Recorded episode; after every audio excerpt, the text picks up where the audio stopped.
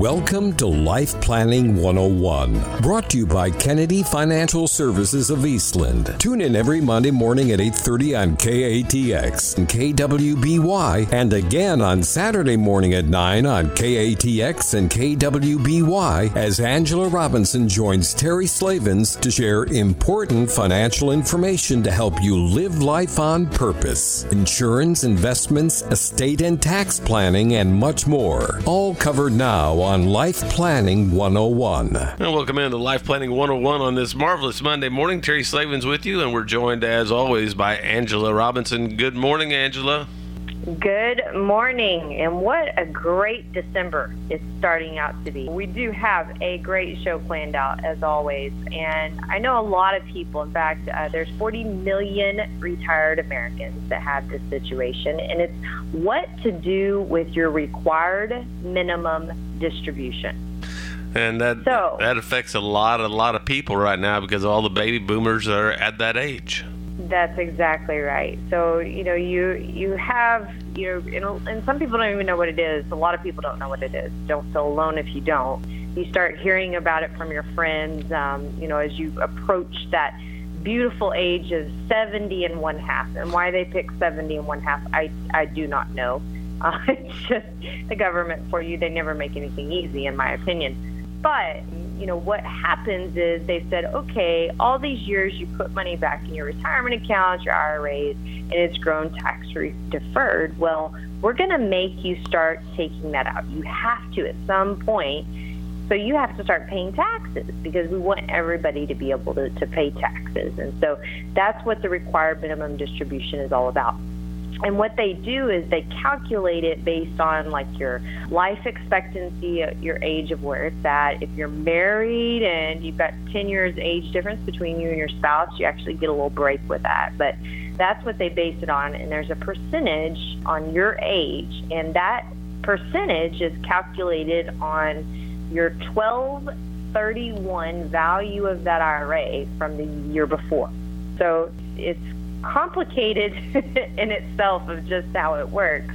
But more so than that, it can be a, a literal pain in the rear, especially if you're not wanting to use your IRA money, which we find a lot of people that are 70 and a half aren't.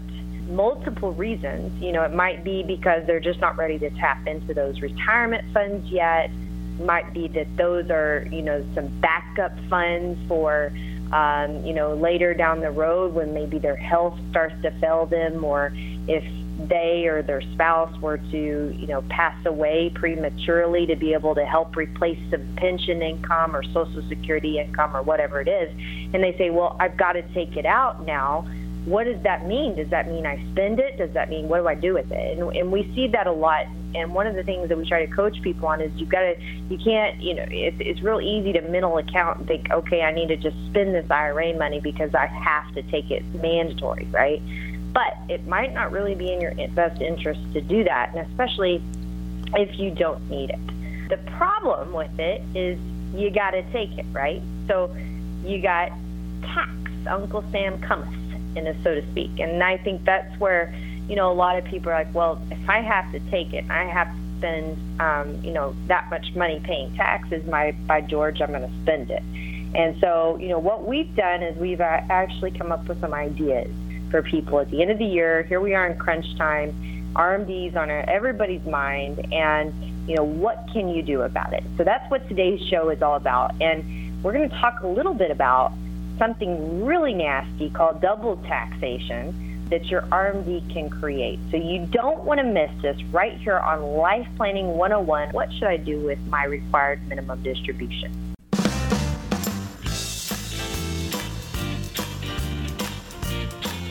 Segment two of Life Planning 101. Angela? Yes. What should I do with my required minimum distribution? If you're one of those 40 million retired Americans who have hit that beautiful age of 70 and one half or older, then you know exactly what I'm talking about. Um, that you have to start taking money out of your IRA. And I mentioned right before the break about the nasty little thing that these RMDs can create, especially, you know, when you don't need the money. It's one thing if you're actually using the money, living off of the money, need the money, but it's a totally different thing if you have to take money out and be taxed on it when you don't need it, right? Uh, nobody likes that. And furthermore, a lot of people don't realize that when you take money out because of required minimum distribution, it could cause more of your Social Security to be taxed. So that is kind of like a double taxation. There's a formula that calculates how much of your, Social Security is taxable. And if you want to know what I'm talking about, just pull out your last year's tax return. And you'll see, like inside the box there where your Social Security income line is, you'll see a, an amount inside that box, and you'll see a line over to the right where all those numbers are calculated to calculate your AGI, and they're different. Those two numbers are different.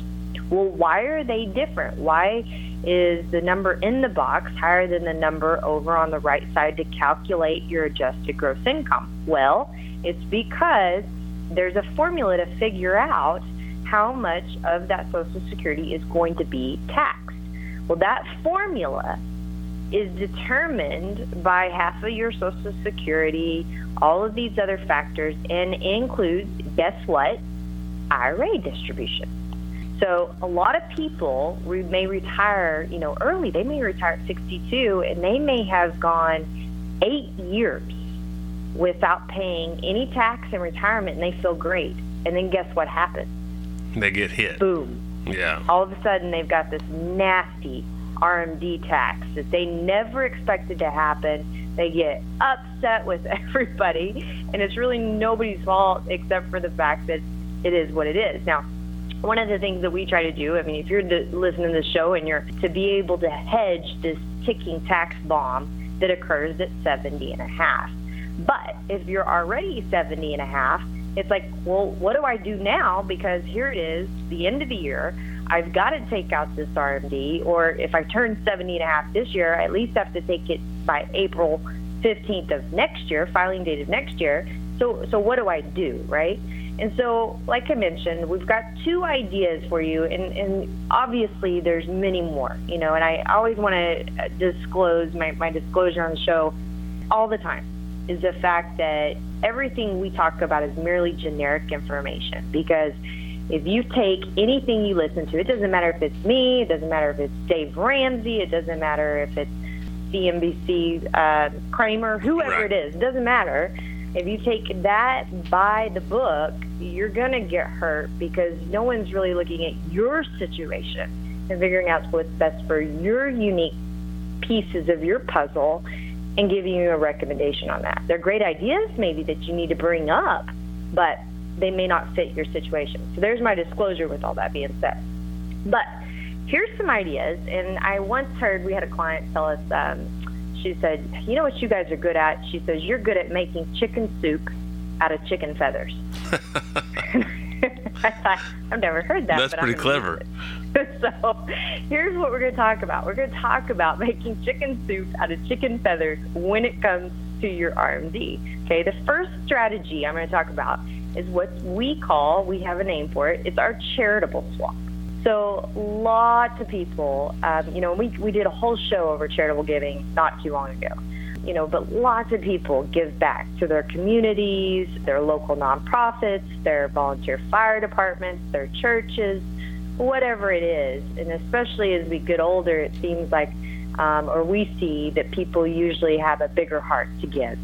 And you know, one of the cool things is is that Congress gave us a tool called a qualified charitable distribution, okay, QCD. Like your RMD, this is a QCD, qualified charitable distribution. And it's where you can send money directly out of your IRA to a nonprofit, a 501c3, it's got to have that stamp, right? As long as it goes directly, it doesn't ever hit your bank account, right? And if it does that, then guess what? it never hits your tax return. Hmm. It never affects your Social Security calculation.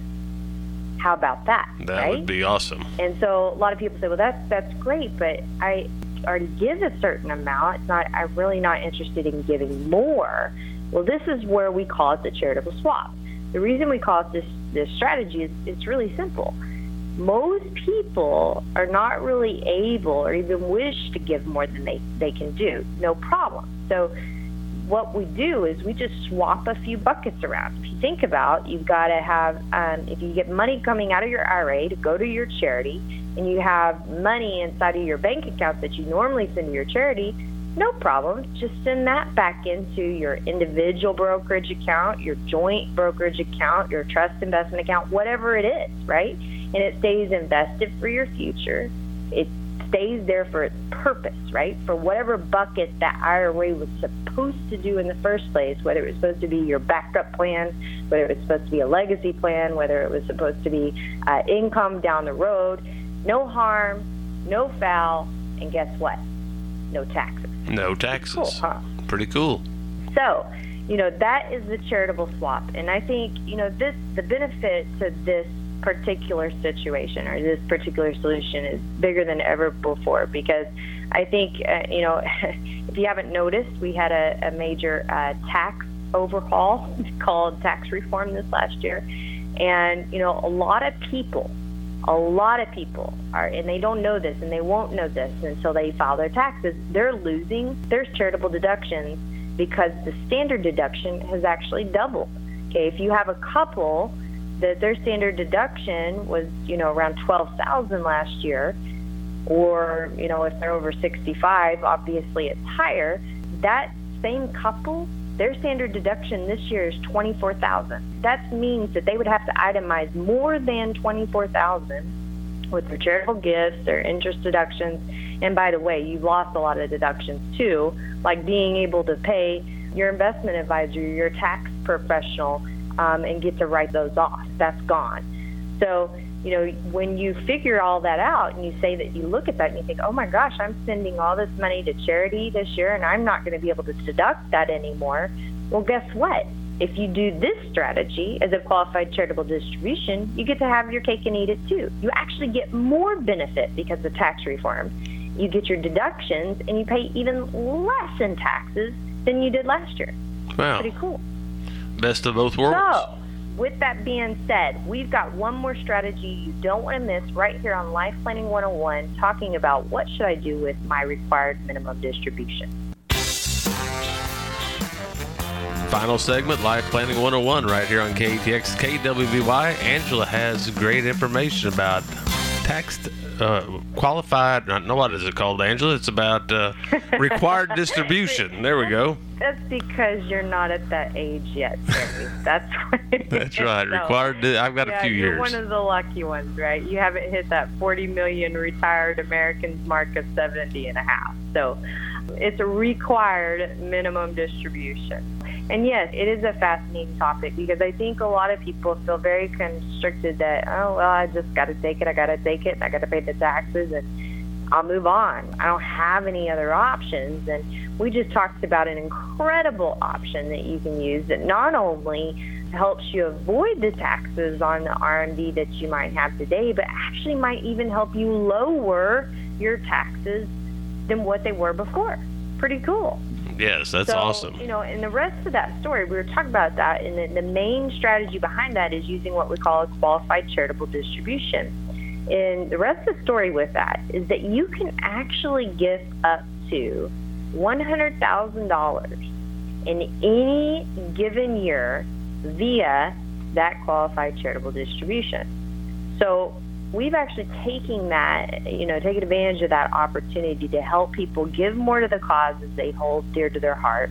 Or, you know, like we talked a few weeks ago, being able to set up, um, you know, family foundations, be able to set up things that are leveraged to be able to do huge things in the future or have their get their grandkids involved and get their kids involved. You know, we find that uh, charitable stewardship, if it's in your heart, it's a great way to help your family grow in culture and foundation so that, you know, as wealth passes from one generation to the next, it's, you know, there's stewardship there. And it's just wonderful. It's a great tool. So lots of things you can do with it. You pay less in taxes And at the same time, you're able to provide a bigger, this, this is no joke, and in some cases, a tax free inheritance to your kids and grandkids just by utilizing that strategy. Pretty cool. Yeah. So a lot of people think, well, if I give to charity, I've disinherited my kids. Well, if you think that your kids, and uh, you know, here's here's one question I always think about is, you know, we're in a lull of tax rates. Would you agree with that? Yes. I mean, yes. I mean, this it doesn't get much better than it is today, right? It hasn't been this way since the 80s. So, you know, do you, we think that our children are going to be paying less or more tax than we're paying? Probably more.